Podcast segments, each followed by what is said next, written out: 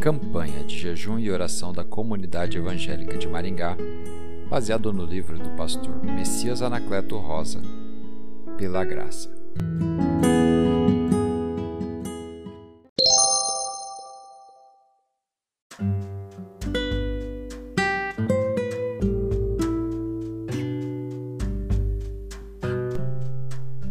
Dia 1 Pela graça, ela pertence a Deus.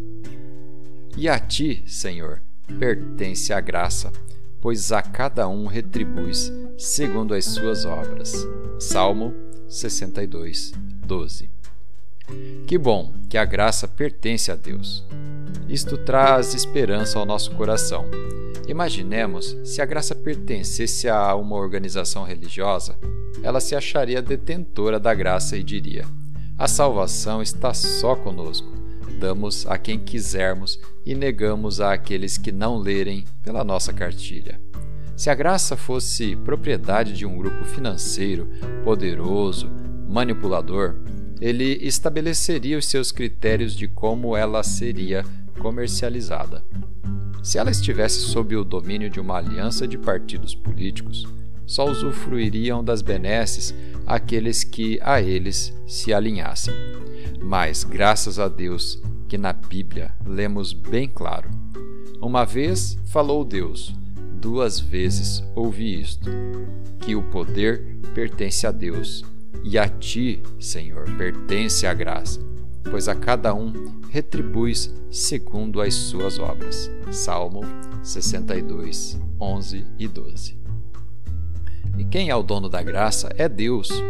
Ele é a própria graça. Quando Jesus veio ao mundo, o Verbo se fez carne, e a Bíblia afirma. E o Verbo se fez carne e habitou entre nós, cheio de graça e de verdade, e vimos a sua glória, glória como do unigênito do Pai. João, capítulo 1, 14. Entendemos que Cristo é a graça encarnada e revelada. A graça é acessível a todos, porque é graça, ela também é de graça. De graça recebestes, de graça dai. Mateus 10, 8. O Evangelho de Cristo é a boa notícia. Alguns estão vendendo o que Deus nos deu gratuitamente, mercadejam a palavra, têm tabela de preços para darem a bênção. E a graça pertence ao Deus de amor, que já nos deu Jesus e com ele todas as demais dádivas. Aquele que não poupou o seu próprio filho, antes por todos nós o entregou, porventura não nos dará graciosamente com ele todas as coisas? Romanos 8:32. Vamos correr para Deus. Ele nos convida. Vem. Aquele que tem sede, venha. E quem quiser, receba de graça a água da vida. Apocalipse 22, 17. Que coisa boa!